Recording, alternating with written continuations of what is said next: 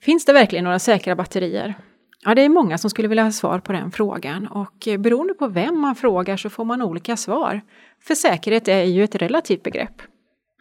Magnus Karlström och jag har tagit oss till Södertälje idag för att prata med Annika Alberg Tidblad på Scania, som är en av dem som är verkligen insyltade i det globala arbetet kring batterisäkerhet. Jag heter Helena Berg och välkommen till denna podden.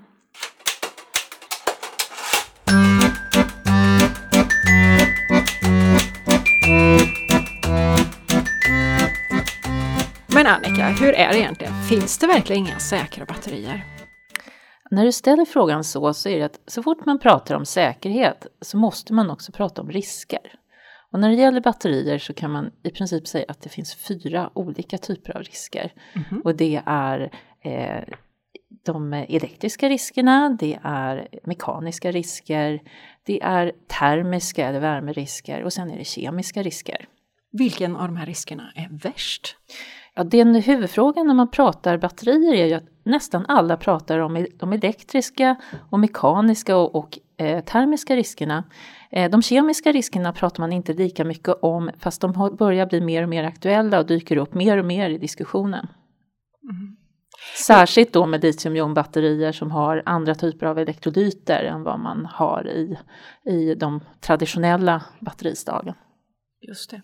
Vi kommer återkomma till detta, men först lite om kravbilden som en fordonstillverkare står inför. Man ska balansera olika krav från energi, räckvidd, eh, effekt, bilen ska köra fort, vi ska ha en livslängd på det hela och helst ska det inte kosta någonting. Hur ställer sig säkerhet i den här mixen av kravbild? Tar man tillräckligt hänsyn till säkerheten? Väger den lika tungt och så vidare? Ja, när det gäller lagstiftningsmässigt så har man faktiskt börjat i säkerhetsändan. Så där eh, kan man säga att säkerhet ligger högst på agendan från det, det perspektivet för fordon i alla fall.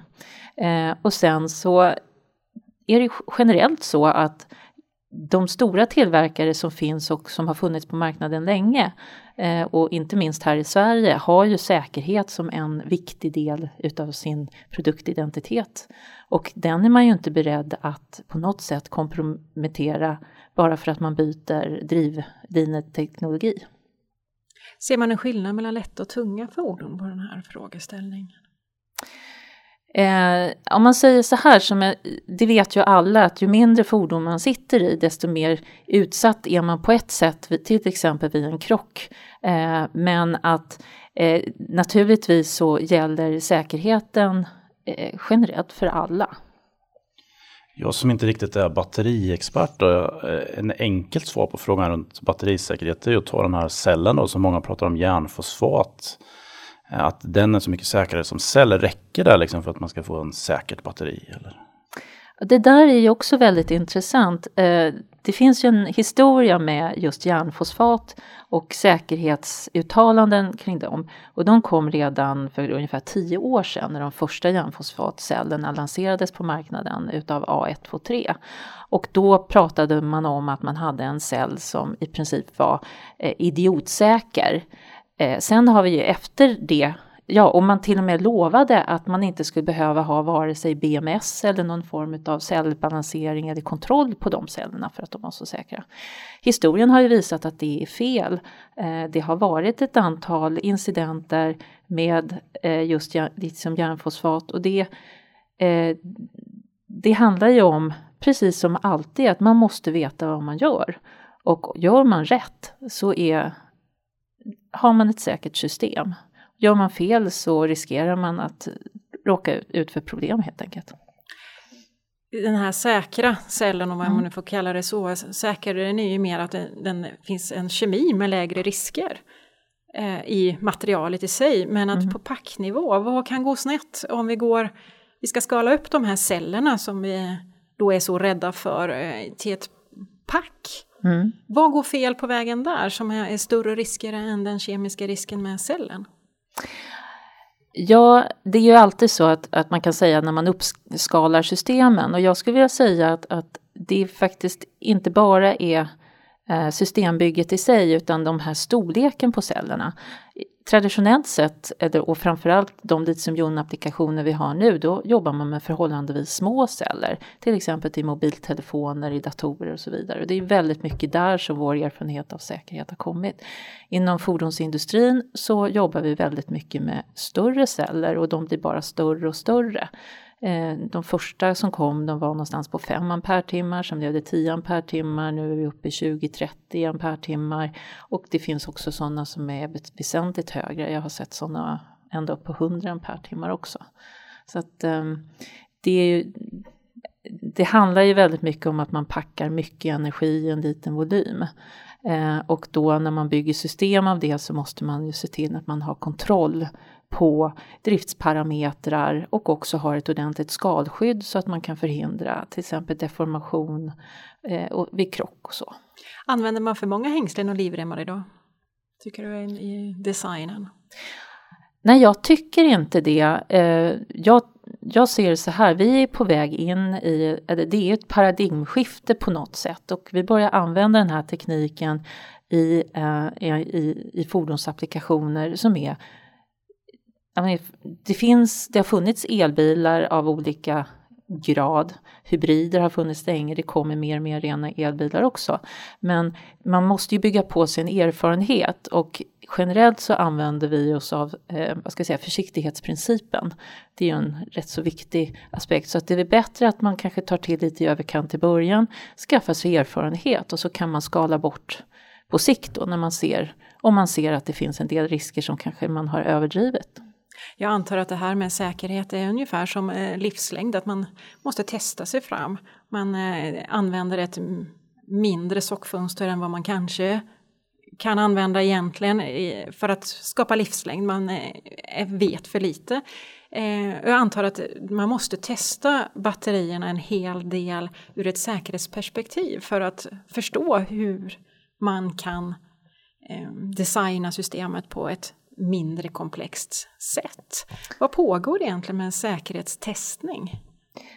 Ja, där, det är ju rätt så knepigt. Väldigt mycket säkerhetstestning utförs på cellnivå och inte på, på liksom systemnivå eller på i sammansatt nivå. Och eh, en erfarenhet som vi har fått i alla fall de senaste fem åren det är att när du testar en, en singelcell och sen upprepa kanske en liknande typ av test på ett större system så får du inte alltid samma effekt. Och väldigt ofta så är det faktiskt så att effekten på cellnivå blir väldigt, väldigt mycket mer dramatisk än vad det blir när du har byggt upp det i ett system. Och det gör ju att man faktiskt överskattar riskerna. Kan du förklara lite varför det blir så? Det finns nog flera faktorer som bidrar, men dels så är det ju så här att när du testar en lös cell, då har du ju inte byggt in någon utav de här, eller väldigt sällan har du då tillgång till alla skyddskretsar, skyddselektronik, de kontrollalgoritmer som finns. Du har inte heller eh, mekaniska skydd runt eh, batteriet som du har eh, när du har byggt ihop det. Och sen så är det också en fråga om eh, mass, alltså vikt och volym också till exempel vid en upphettning har ett väldigt mycket större objekt så tar det längre tid och du har då mer tid att till exempel hantera situationen än vad du kan göra på cellnivå också. Mm. Kan man verkligen mäta säkerhet? Um, och, det, och kan man ställa olika säkerhetsrisker mot varandra? Går det? Det där är ju någonting vi gör precis hela tiden i alla andra, eller alla möjliga applikationer och, och i vardagssituationer och så vidare. Det, jag menar så fort vi i princip stiger ur sängen på morgonen så, så gör vi automatiskt och reflexmässigt väldigt mycket säkerhetsbedömningar. Eh, och det här är ju egentligen i att man måste göra det här kanske lite mer, mycket mer medvetet och mer systematiserat än vad man gör annars. Och det man gör generellt det, det är ju att man måste identifiera vilka risker som finns. Och då finns det ju verktyg för att göra det, till exempel då FMEA som är en väldigt vanlig mm. metodik eller fault tree analysis och så vidare. Så att, eh, och där tycker jag att fordonsindustrin har ju genom historien och erfarenheten av att utveckla andra fordon utvecklat bra verktyg för att göra säkerhetsanalyser. Saknar du några säkerhets verifikationsverktyg. Det var ett konstigt ord, men eh, saknar du verktyg för eh, en, en, fråga som man ofta ställs inför och inte minst när man har att göra med kanske med folk utanför industrin och diskussioner med myndigheter, det är ju att eh, det efterfrågas bevis. Och ja, eh, det där kan vara rätt så svårt därför att eh, just när det till exempel, man för krockstatistik, men då för man ju statistik på någonting som har hänt. Just. Man för inte statistik över hur många bilar som inte har varit med i en krock till exempel. Och det blir samma sak här, att eh, det, det, blir bara, det finns bara bevis på sånt som har hänt, inte på sånt som inte har hänt. Eh, och då kan det ibland bli svårt att framförallt så här tidigt i en teknologi hitta exakta eh, vad ska vi säga, sannolikheter för olika risker och kunna motivera det med objektiva data. Just det. En sån eh, kanske sannolikhetsfråga som kommer upp ibland är att eh, bränder och eh, batterier. Vad jag vet så har inga batterier spontanbrunnit. Varför brinner ett batteri egentligen? Det är rätt så eh, mycket som som kan brinna i ett batteri. Det är det första. Eh, det som jag tycker man måste komma ihåg är att eh, batteribränder behöver inte alls börja i batteriet. Det är faktiskt mycket vanligare att branden börjar någon annanstans och sen så sprider den sig, precis som en villabrand. Att det börjar kanske med ett stearinljus och sen så står hela eh, huset i, i låga och det kan bli samma sak i ett fordon. Och då eh, tyvärr är det nästan alltid så att finns det ett batteri ombord så pekar man ut det som orsak utan att ja, egentligen instinktivt. Och sen så kan en senare analys visa att nej, branden började någon helt annanstans. Men det blir inte riktigt samma löpsedlar då. Eh, Jokar var ju ute ganska tidigt med att eh, klassificera säkerhetsriskerna i olika nivåer, mm. allt från 0 till 7 har jag för mig skalan är. Där 0 är noll incident och 7 är explosion tror jag att det är. Mm. Hur, hur tillämpbara är de här eh, nivåerna för fordon? Eller är det på cellnivå som de här är tillämpbara? De är ju utvecklade för cellnivå och eh, där tycker jag att man kan se att de går att använda hyfsat rakt av. Sen blir det väldigt, väldigt mycket svårare ju mer eh, komplexa systemen blir naturligtvis. Eh, man pratar ofta just inom branschen kanske Eh, när man har kontakter med sin cellleverantör eller i kravspec, eller kravsättning mot cellleverantör så kanske man använder och säger att ja men vi vill ha en hazard level 4 eller 3 eller 2 eller någonting på den här komponenten. Men det här, de här måtten är sen väldigt svåra att tillämpa i praktiken. Så att när vi utvecklar lagstiftning nu till exempel så använder vi inte UCARs eh, nivåer eh, när vi sätter kraven. Det låter som det kommer vara väldigt svårt att liksom göra jämförelser mellan olika celler. Liksom vem som är säkrast, vilken cell är säkrast? Ja, det är verkligen så. Och sen är det faktiskt så att väldigt många av de tester man gör har, och framförallt den här, eh, de här som är väldigt provokativa, där vet man att statistiken är väldigt dålig. Att det är, dålig repeterbarhet, det är dålig reproducerbarhet och eh, lite grann beroende på hur man gör, kan man säga, så kan man eh, få vinst eller förlust. Mm. Hur provocerar man ett test? Jag kan tänka mig att det är lätt att göra ett krocktest, men mm. andra tester, hur provocerar man fram de här testerna egentligen? Eller um, säkerhetsriskerna? Ja, i fordon så kan man väl säga att man fokuserar på ett antal olika eh, riskmoment då. Eh, och om man tittar till exempel till R100 som är den europeiska eh, fordons, eller grunden för den europeiska fordonslagstiftningen så kan man eh, konstatera att man då har fokuserat på vibration. Och vibration är lite märkligt för att den betraktas normalt inte som en säkerhetstest utan det är mer en tillförlitlighets och livslängds... Men, men man vill kunna till exempel se att om man eh, skakar batteriet eller fordonet kör på grusiga vägar och så vidare att, att kontakter och eh, kopplingar, kablar och så vidare håller för det och att du inte kan riskera att få kortslutningar på grund av att saker och ting skakar lös. Mm, precis. Så, så det är det, därför finns den med. Mm. Eh, sen finns det kortslutningstester, överladdningstester, överurladdningsprov och övertemperatur.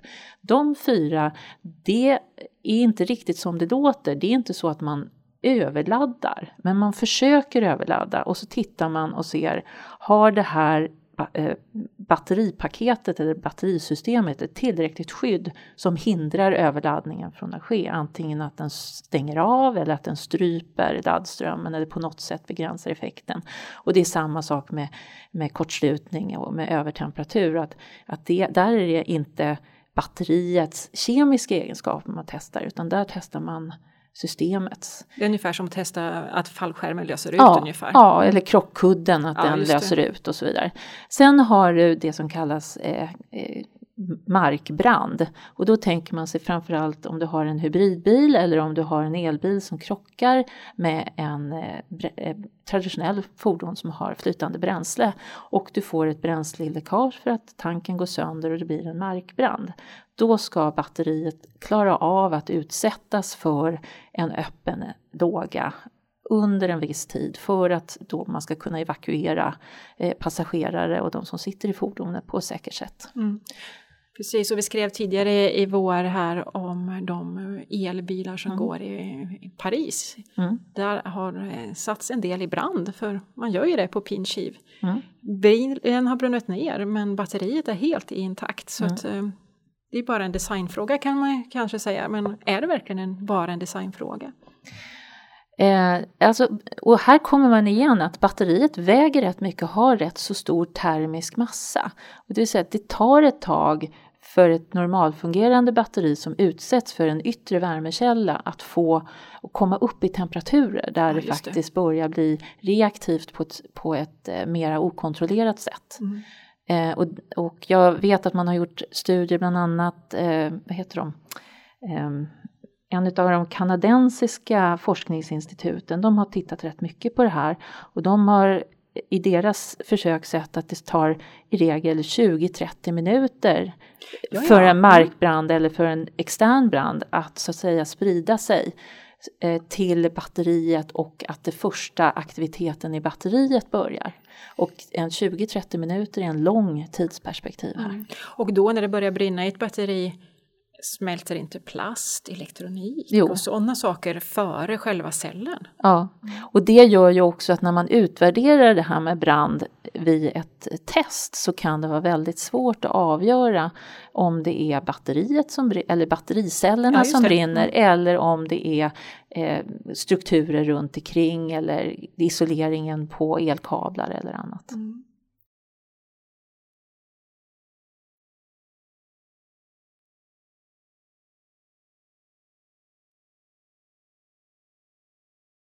När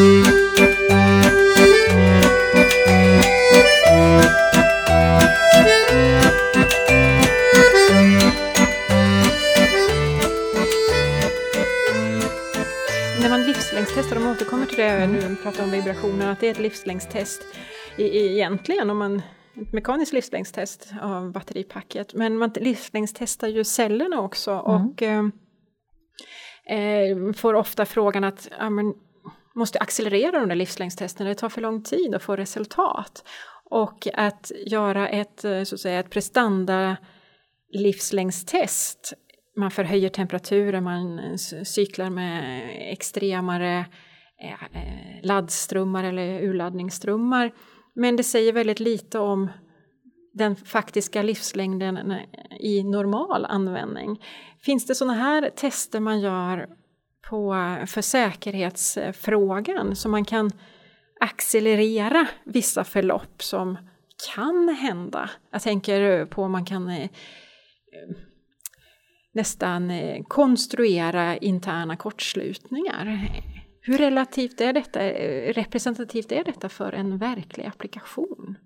Just när det gäller inre kortslutningar och eh, framförallt då effekten utav det, propagering som man pratar om då, så är det eh, det är en av de svåraste sakerna att testa mot. Och där kan vi säga att inom den tekniska och, och liksom forskande communityn så anser man idag att det finns inga tillförlitliga metoder. Nej, nej. Mm. Utan där är det begränsningarna är så stora i metodiken så att man har inte kunnat enas egentligen om standarder. Det görs liksom rätt så ofta fortfarande eh, så kallade nail penetration test, framförallt på cellnivå. Men vi vet också av erfarenhet att det sen egentligen inte, att man klarar dem, behöver sen inte betyda att man inte kan ha ett haveri i fält eller att man har ett haveri i fält. Det, det, de, de ger egentligen ingen bra indikation. Nej. Och det är det ju många som faktiskt har också visat att, att eh, eh, korrelationen där är väldigt, väldigt svag. Eh, men det man ska komma ihåg är ju att med tanke på hur mycket litiumjonbatterier som finns omkring oss i allt vad vi använder, inte bara i fordon, så är det ju extremt få incidenter. Och idag pratar man att det rör sig kanske om en, högst två på 10 miljoner celler som kan drabbas av det här. Och där är min övertygelse och faktiskt många med mig att den, den siffran kan man reducera ännu mer med bra systemering. Och cellproduktion, kvalitetskontroll? Ja, ja alltså cellproduktion och kvalitetsproduktion, där har man framförallt hos, alltså, där finns det ju olika nivåskillnader men om du tittar på de, jag ska säga duktiga tillverkarna och Japan är ju verkligen ett land som har bra renommé inom litiumjontillverkning, Korea likaså. Kina, där kan vi säga att där har man en variation där det finns sådana som är extremt duktiga och det finns de som är kanske lite mera eh, inte har fullt lika bra kontroll på sina produktionsparametrar. Men när man håller sig till det som används av västerländska fordonstillverkare så är det verkligen högkvalitetsceller. Man gör extremt mycket tester under produktionen, man gör så kallade high potens eh, pot eh, tester där man testar för partiklar, eh, damm, eh, hål i separat separatorer och så vidare vid flera skeden i produktionskedjan. Mm, mm. Man röntgar cellerna på bandet för att se om man kan se synliga bevis. Man liksom gör väldigt mycket koll. Eh, och man tittar inte bara efter partiklar, man tittar efter väck till exempel på separatorer för det är sånt som kan leda till att man senare kan få slitningar och, och, och, så vidare. Och eh, man säger i princip att, att det är inte kanske i första hand ännu mer den typen av kontroller som behövs utan det är mer i fråga om systemering för där har man fått ner väldigt, väldigt mycket. Mm, mm. Och som sagt, hur mycket man än gör så kommer man i, man kommer aldrig kunna säga att risken är noll.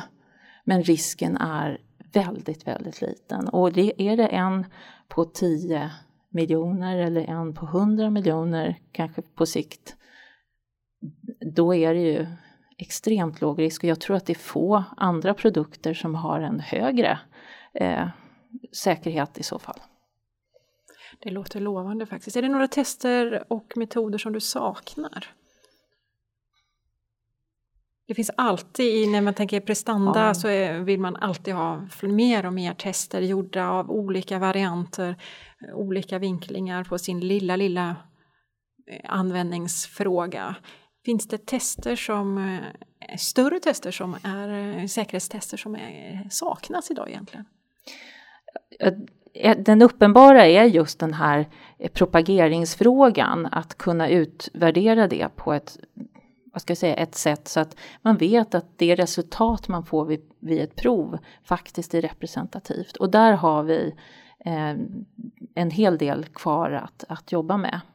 Eh, och där tror jag att den typen utav utveckling som vi ser med modellering Och framförallt nu när det blir mer och mer tredimensionella modeller. För att tidig modellering det var endimensionell, sen kom tvådimensionell modellering. Men i just när man tittar på det här med, med inre kortslutning eller partiklar eller lokala fenomen inne i cellerna. Då blir hela omgivningen väldigt, väldigt viktig och då räcker det inte att, så att säga, reducera bort eh, olika dimensioner utan då måste du titta på hela omgivningen. Och framförallt är det viktigt vilka vägar strömmen kan ta, hur den kan fördela sig. Eh, för det är faktiskt väldigt mycket sådana faktorer som avgör om en inre kortslutning bara leder till att cellen laddas ur och blir obrukbar eller om den blir upp, överhettad men sen går ner i temperatur eller om den skulle bli så överhettad att det faktiskt händer en incident.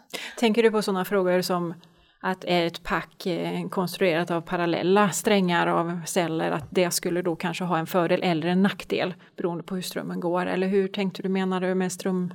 Det här menar jag även inne i själva cellen. För ja, väldigt ofta så kan man se att, att den termiska rusningen beror på att tabbar och sånt inne i, i cellkapslingen kan vara dimensionerade så, så att när, när du får den här massiva urladdningsströmmen i din kortslutning så blir det det som hettas upp, inte precis eh, det här området där själva kortslutningen ja, händer och då kan du börja få elektrolyten att koka där. Ja, så att det, det, är, det, det är det som gör det hela så komplext. Man har lagt ner alldeles för mycket eh, vad ska jag säga, fokus på att bara titta på själva kortslutningen och inte på vad är det för mekanismer som startar inne i cellen och som gör att man ibland eh, får ett system som, som eh, blir okontrollerbart.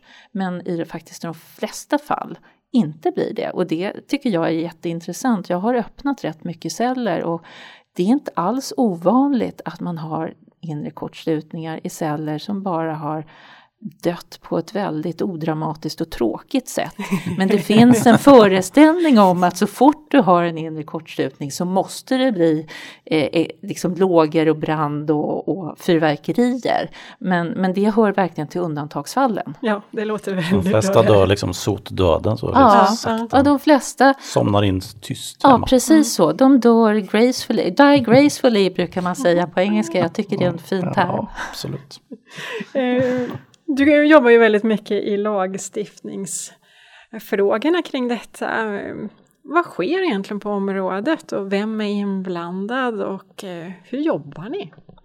Ja, eh, fordonslagstiftning sker, eller hanteras inom FN idag. Eh, och det har det gjort under rätt lång tid och där finns det två samarbetsavtal och jag pratade om R100 tidigare, det, är som många känner till. Det är ett utav fordonsavtalen i, i FN då. Eh, och det stöts 58 och omfattar Europa och Japan och några gamla kolonier. Uppdaterar man inte det ganska nyligen med, med elbilsfrågeställningen? Ja, det stämmer. Först var det bara elsäkerhetsaspekten och sen eh, 2000, vad blir det? Ja, för några år sedan här, precis som du säger, eh, 2013 så blev en, ett nytt förslag accepterat där man även tog med batterikomponenten och den blev, och blir obligatorisk att använda för typgodkännande av fordon i Europa från och med i år. Så att det, tycker, det är faktiskt, nu tänker jag flika in en sak här, att, att vi har rätt mycket elbilar som är på våra vägar och idag och de bilar som finns nu, de har inte behövt typgodkännas mot den nya revisionen av R100 men de, det är fortfarande i princip inga stora incidenter med mm. dem. Och det tycker jag visar att vi nu får en lagstiftning där man måste genomföra det 11 olika tester som riktar sig direkt på batteri och batterisäkerhet. Det kommer att höja den säkerheten ytterligare. När kommer det införas eller har det redan införts? Eh, med typgodkännande? Typgodkännande mot eh, R100 version 2 den har varit frivillig nu i tre år men den kommer bli obligatorisk från och med sommaren här. Mm.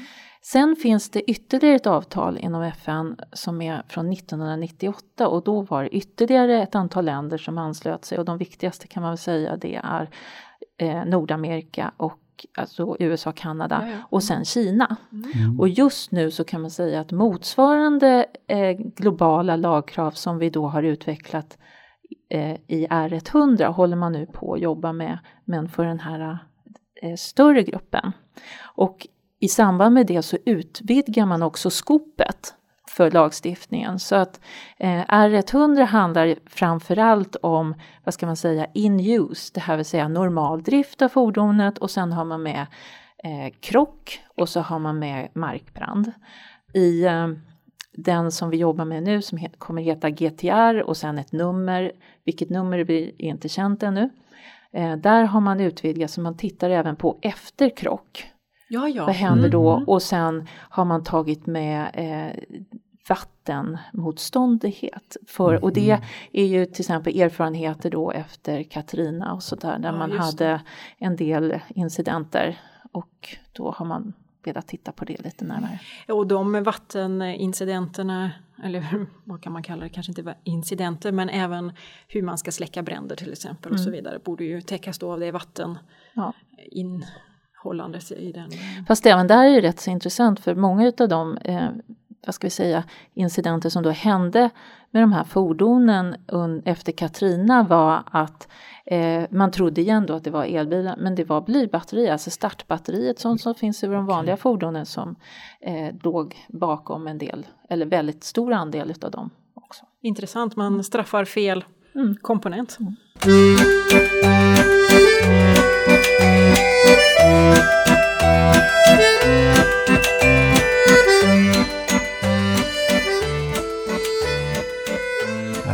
Annika, jag lyssnar ju på dig på den här batterifondets dag och då pratar du om något väldigt intressant som kineserna håller på med när det gäller sin lagstiftning och övervakning av batteri eller elfordon. Kan du berätta lite om det? Vad, vad de... Ja, eh, Kina, det, dels är det intressant för det här, just den här elbilslagstiftningen som vi nu jobbar med, det är den första eh, internationella lagstiftning som kineserna är med och jobbar i. Så att det har varit en väldigt stor sak här. Och de har en annat sätt att tänka kring säkerhet än kanske vi har i väst. Eh, vi tänker ju ofta på att det är liksom hela fordonet som ska vara säkert och vi jobbar ofta från ett systemperspektiv. Eh, de kinesiska myndigheterna, för från Kina är det huvudsakligen myndigheterna som är representerade, inte industrin eh, så mycket.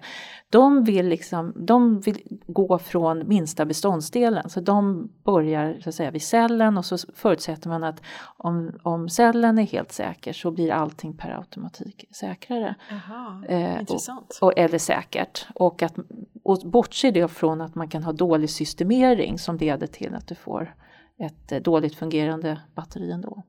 Eh, och där kan man ju säga att de har ju infört på försök redan nu i Shanghai bland annat, men även, och det kommer sprida sig. De har utvecklat nationella standarder för övervakning av elfordon.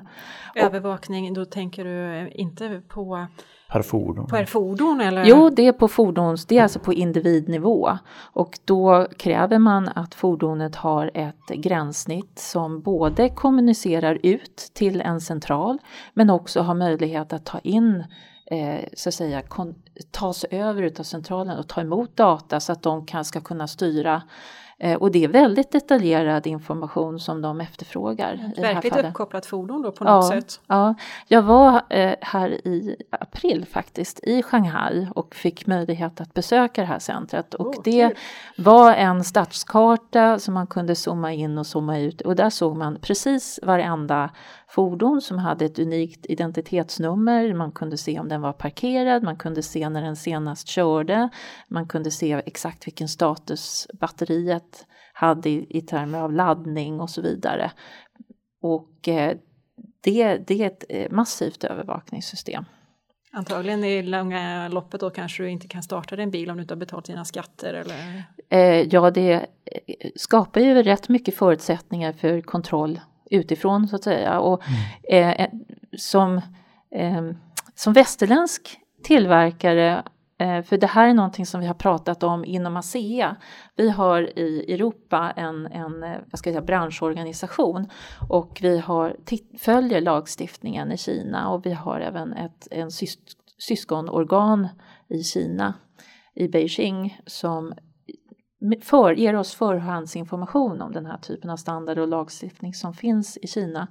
Eh, och när vi har tittat på där, vad det är för data som de vill ha i realtid, det är inte så att man alltså, så att säga, tankar ner det här vid fasta tidpunkter utan okay. det ska vara realtidsdata. Eh, då är det allt från eh, vilken batteri, laddningsstatus du har till vilken temperatur du har på batteriet just då och så vidare. Och det tycker vi verkar vara en väldigt onödig detaljnivå på eh, information som ska skickas till en, en central enhet. Så. Hur argumenterar kinesiska myndigheter att de ska ha det här övervakningssystemet? Vad är liksom skälet? Öka säkerheten är min fråga. Ja. Kopplat till Magnus ja. fråga. Ja, alltså de ser det, de, de, om man läser ingressen till deras GBT då så mm. står det att det är en säkerhets, att det är säkerhetsrelaterat. Eh, och där kan man igen då, vad är det för säkerhet de är ute efter då? Men de pratar ju om till exempel, ja men då kan vi ju se om det är bil som verkar vara på väg att bli överhettad och börja eh, rikta iväg eller skicka iväg eh, Eh, Eh, brandfordon i förväg för att de ska kunna vara på plats. Men man pratar också om att det är ett sätt att till exempel kunna styra bilar till lediga laddstationer och så vidare för att det inte då ska bli någon risk att bilar blir stannad, stannar i, i trafiken. Det är ju en annan sån här eh, rätt så intressant fråga som vi har pratat väldigt mycket om. Eh, ni vet att på bensinbilar så har man ju en bensinmätare och eh, det har alla fordon med medel så man kan se att nu är det dags att tanka. Ja.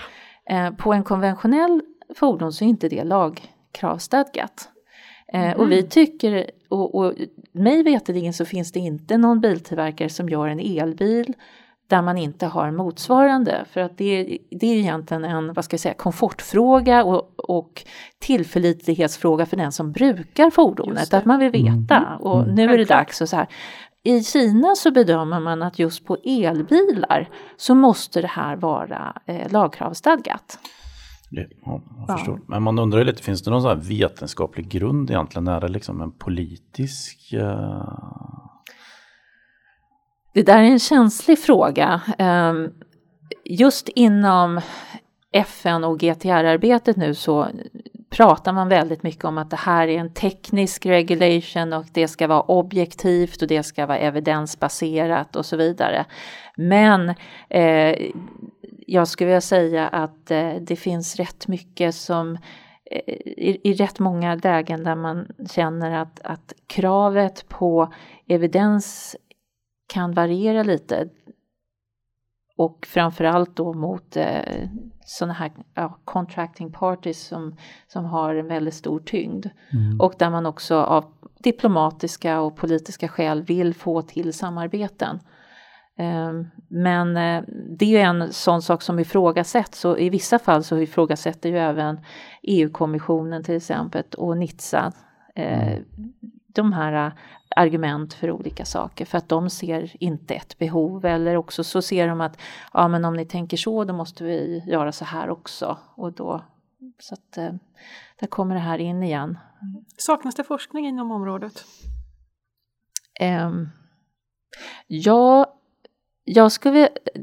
Svårigheten är ju att väldigt mycket av det som görs, görs internt på eh, bilföretag idag.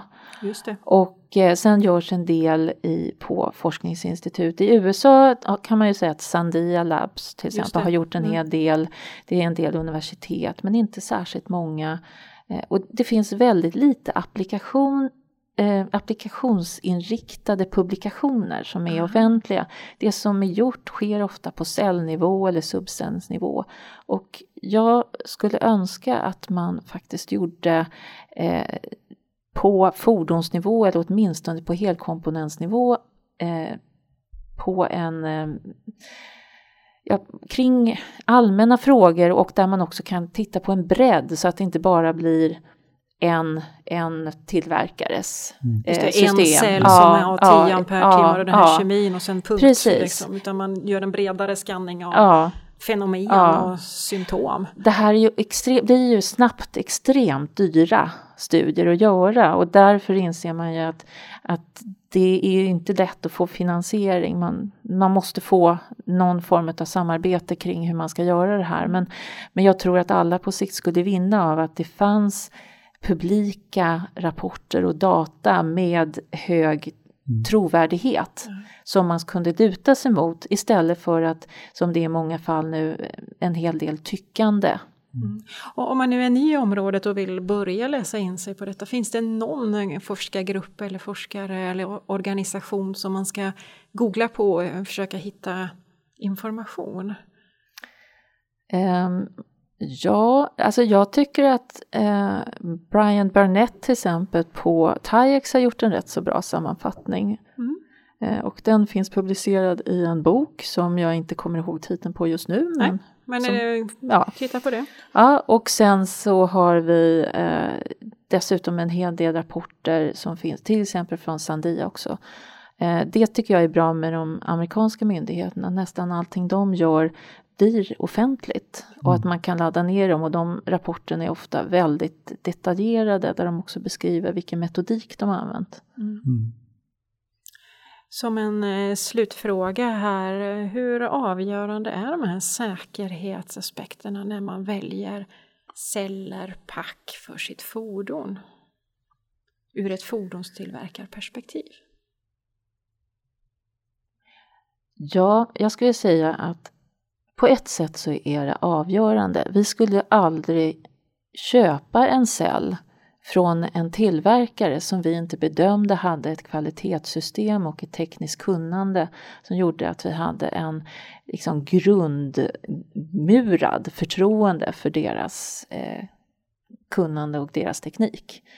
Eh, men sen är det ju till syvende och sist att fordonet måste ju också fungera. Det måste vara körbart. Det måste vara, folk vill att det ska vara hyfsat bekvämt att köra. Man måste få tillräckligt långa körsträckor utan att behöva ladda och sådana här saker. Så att här är det ju verkligen en eh, det, det, är ju många faktorer som måste spela in och igen så kan man ju säga att, att eh, om en, en, en teknik som inte fungerar som man vill, oavsett om det är ur säkerhetssynpunkt eller ur ren drift, den, den överlever ju inte på marknaden. Precis, det är ungefär som att man ska köpa den säkraste cykelhjälmen på marknaden men man har inga bromsar på cykeln. Ja. Man måste tänka på helheten. Ja. Och det är en sån här sak som vi har, man har konstaterat, eller eh, en, ett annat prov som har diskuterats rätt mycket, det är det här med vatten och köra genom en pöl. Det fanns tidigare med en ISO-standard men togs bort för man kom fram till att det här är inte ett kritiskt test och det, det här är ingenting. Eh, men här är ny, eh, kineserna igen, är, det här är ett test som är väldigt viktigt för dem. Eh, och vi har försökt att förstå varför och då är det den här synen att Ja men tänk om man kör och fordonet inte fortsätter. Och våran eh, svar på det från fordonsindustrin är att våra kunder skulle aldrig acceptera ett fordon som stannar varje gång det regnar. Mm. det blir en orimlighet, det blir en produkt som inte går att sälja. Mm. Vissa saker kan liksom marknaden reglera mm. även om de inte kan reglera allt. Eh, och eh, just den typen utav säker drift och säkert beteende är ju sånt som, som på något sätt eh, blir, det ligger i förväntningarna. Just det. Jätteintressant det här Annika mm. och jag hoppas att eh, ni andra som lyssnar, precis som jag har lärt er väldigt mycket om vad som görs och fått nya inblickar i säkerhetsarbetet eh, kring batterifrågan. Du har lyssnat på en podd inom Om EV som är ett nyhetsbrev som finansieras av Energimyndigheten där Svenskt Hybridfordonscentrum är värd. Göran Fagerlund har varit producent idag och musiken eh, kommer från Vintergatan har valts av Magnus Karlström. Tack för att du har lyssnat.